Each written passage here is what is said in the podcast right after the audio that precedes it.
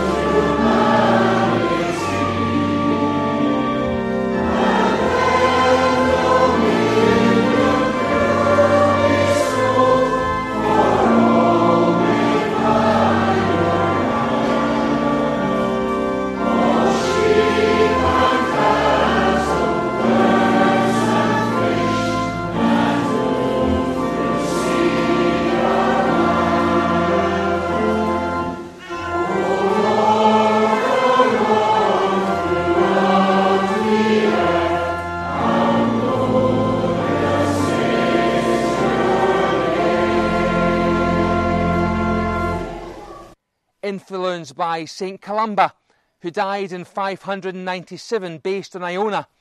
Christianity spread throughout Scotland. Our own roots here are traced back to St. Fillan, who undoubtedly was influenced by St. Columba's teachings.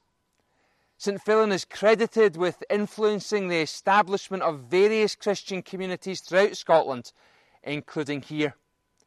This church was dedicated to St. Fillan, whose influence is clear. Despite the earliest date stone in the church dating 1635, the origins of this church may date back to the 10th century, when the Gaels introduced the cult to this area. This is affirmed by the rectangular shape of the kirk. A masonry inspection of the walls also showed considerable age, possibly to the Norman period. While some of that is conjecture, and there is likely to have been some rebuilding in the 16th, 17th century with the church extension.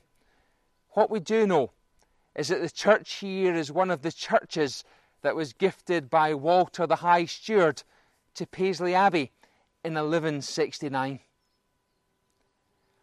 All of the openings we have here today are 17th century work to comply with the requirements of the Reformation, hence the change of the door, and that is dated as 1635, which is when the work would have taken place and not the date of the building itself.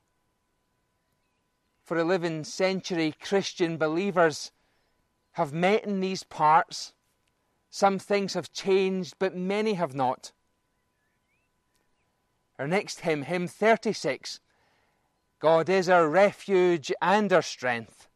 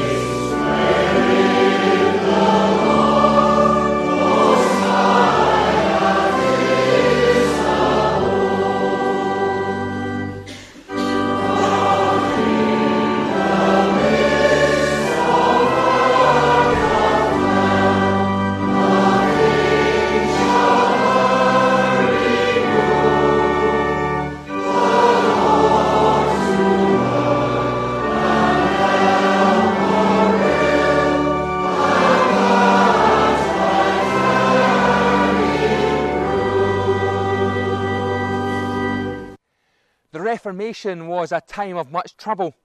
The date officially accepted for the Scottish Reformation is 1560, but we can accept it for a long time. Before this, the kirks in the area, and likely here, were in poor shape. Increased concern of Paisley lay in the collecting of revenues, more and more irregular visits of the monks, and more scandalous behaviour by many of the vicars. So when John Knox raised the standard of reform, he found enthusiastic support in these parts, and there came the Book of Discipline. Interestingly, Knox himself visited this area in 1566 during his stay at Finlaystone House near Langbank, a guest of the Earl of Glencairn. He frequently preached and, for the first time, celebrated the sacrament of the Lord's Supper according to the new Reformed order. Such occasions must have included the good folk from Houston and from this very kirk. Troubled times followed. People come coming to blows and blood was spilled. Though Paisley seems to have kept remarkably free from the worst of it. Yet we hear Paisley Abbey was plundered and damaged by the mob while Paisley is labelled in the Presbytery records as a very nest of papists. Tensions were high. Around the same time, Jenny Geddes in St Giles Cathedral raised a stool and threw it at the pulpit as the minister was reading from the Book of Common Prayer, introduced by Charles I. Jenny shouted, Dost thou say a mass in my lug? No doubt here, Killellan also knew its share of unhappiness, bitterness, and persecution before the Reformed faith was finally established. the National Covenant, which attacked all that the government were trying to introduce to the Kirk in February 1638. It was circulated throughout Scotland and had many supporters. In light of the new innovations, three ministers were disposed from Killellan Kirk because they wouldn't toe the line. And in November 1649, 371 years ago, James Hutchison was ordained at Killellan. For 11 years, he got on with the job. Apart from the trouble he had with witches, all went comparatively well. The trouble started again, and the bishop ordered Hutchison to accept reordination or to leave the kirk. In 1662, he was hunted out of this parish and sentenced to death if he returned. During that time, the curates ran the parish here, and the parishioners refused to attend worship. Hutcheson returned at nights in these fields and held secret services. He continued this for nine years until 1672, when he was permitted to return under the Act of Indulgences. But he was soon in trouble again. In 1677, he was summoned before the Privy Council in Edinburgh for breaking the rules. In 1684, he refused to read in church the proclamation regarding the deliverance of His Majesty King Charles II and the Duke of York, resulting from the Rye House plot. He was hunted out again, and this time he took to the hills, and the congregation went with him. In April 1690, an Act of Parliament returned him to the parish at the age of 64, and he ministered here for another 16 years until his death in 1706 at the age of 80 and there's a plaque here dedicated to him.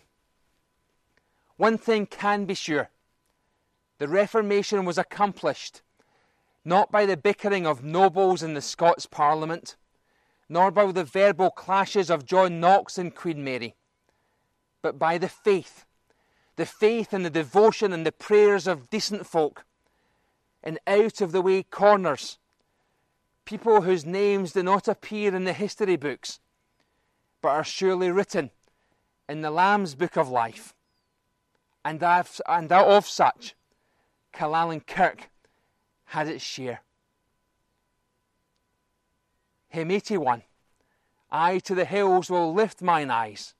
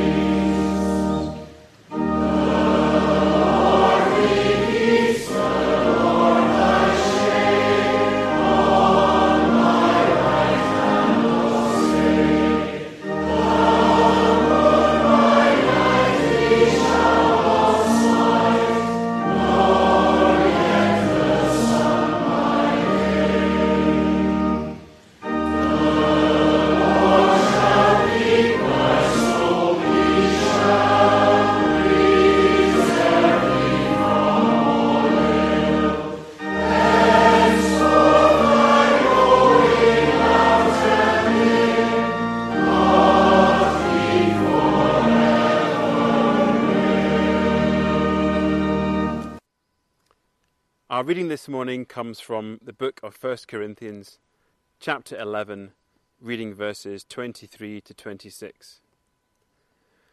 For I received from the Lord what I also passed on to you. The Lord Jesus, on the night he was betrayed, took bread, and when he had given thanks, he broke it, and said, This is my body, which is for you. Do this in remembrance of me. In the same way, after supper, he took the cup, saying, This cup is the new covenant in my blood. Do this whenever you drink it in remembrance of me. For whenever you eat this bread and drink this cup, you proclaim the Lord's death until he comes. Amen. And may God add his blessing to this reading of his holy word, and to him be all praise and glory. The grace and peace of the Lord Jesus Christ be with you all. Friends, we gather around this table not our table, we gather round our Lord's table, a table which is inclusive and is open to all in love, a table which does not judge but welcomes. To a world hoping and longing, God sent the Christ child to bring light. That light became a refugee, forced to seek grace and safety from strangers. The light survived to teach and heal to tell stories and share wisdom. That light, the Son of God, gathered around him friends to whom he entrusted the light of the gospel. Friends who sometimes let the light burn brightly and sometimes let it dwindle, but friends in whom he never stopped believing. So we gather round this table today as Jesus did the night he was betrayed. We gather to share bread the symbol of Christ's body broken for us, we gather to share the wine, the symbol of Christ's blood poured out for us, that we might have a relationship with God. Ye gates, lift up your heads on high.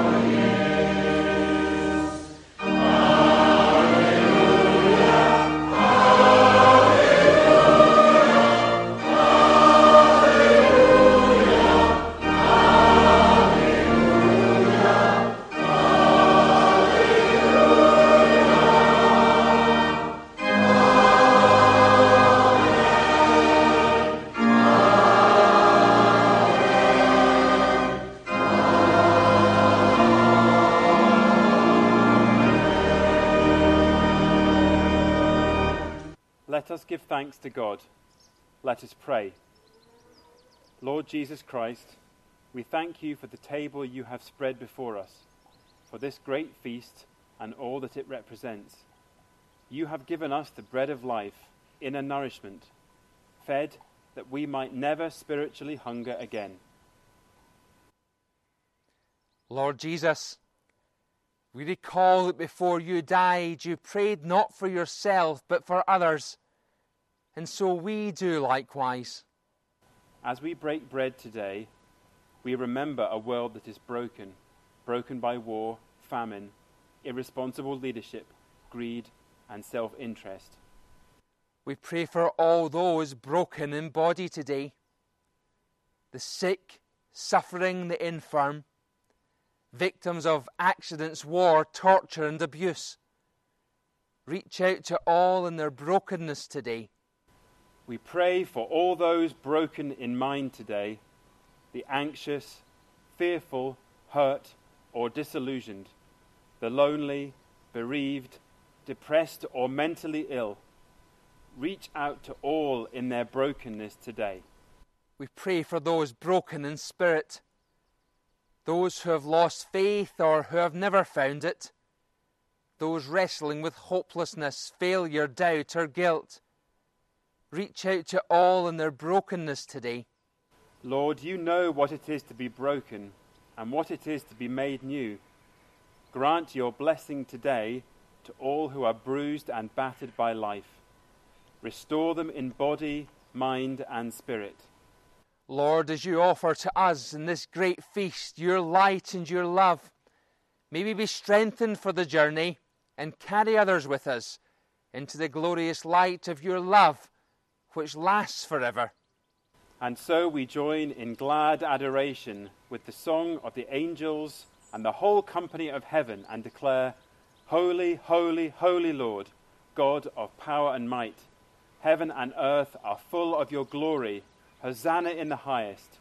Blessed is he who comes in the name of the Lord. Hosanna in the highest.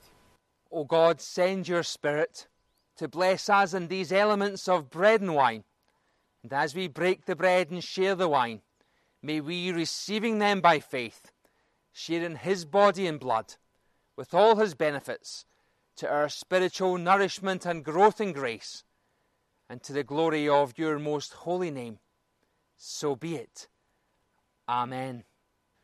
Jesus gave us this sacrament, sharing the most simple of elements, bread and wine, yet giving the most holy of meals, given to remind us of his love, invite us into his grace, and extend to us his renewal.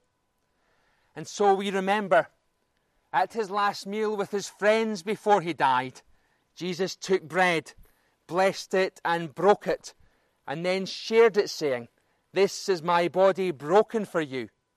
Eat it and remember me.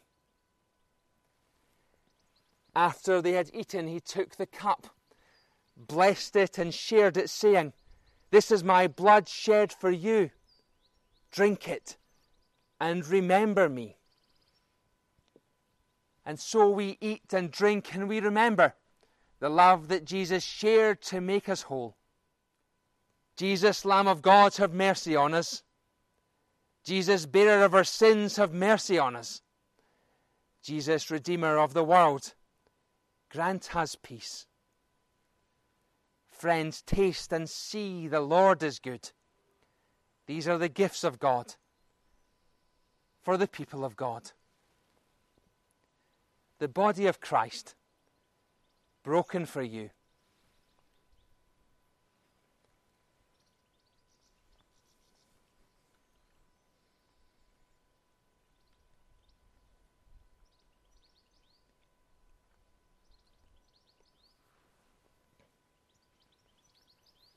The blood of Christ shed for you.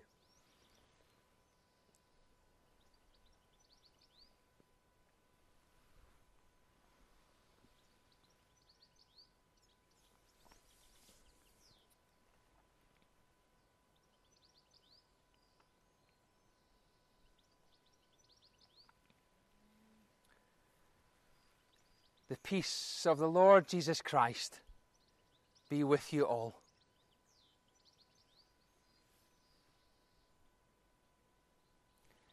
Let us pray. O God, we thank you for the love which brings us here today, together at your table. No hierarchy, no agenda. We can come as we are, and we are welcomed and provided for, strengthened by the fellowship, by the presence of your Holy Spirit. May we be nourished to continue your work in the world. So be it. Amen. Hymn 52 How lovely is thy dwelling place!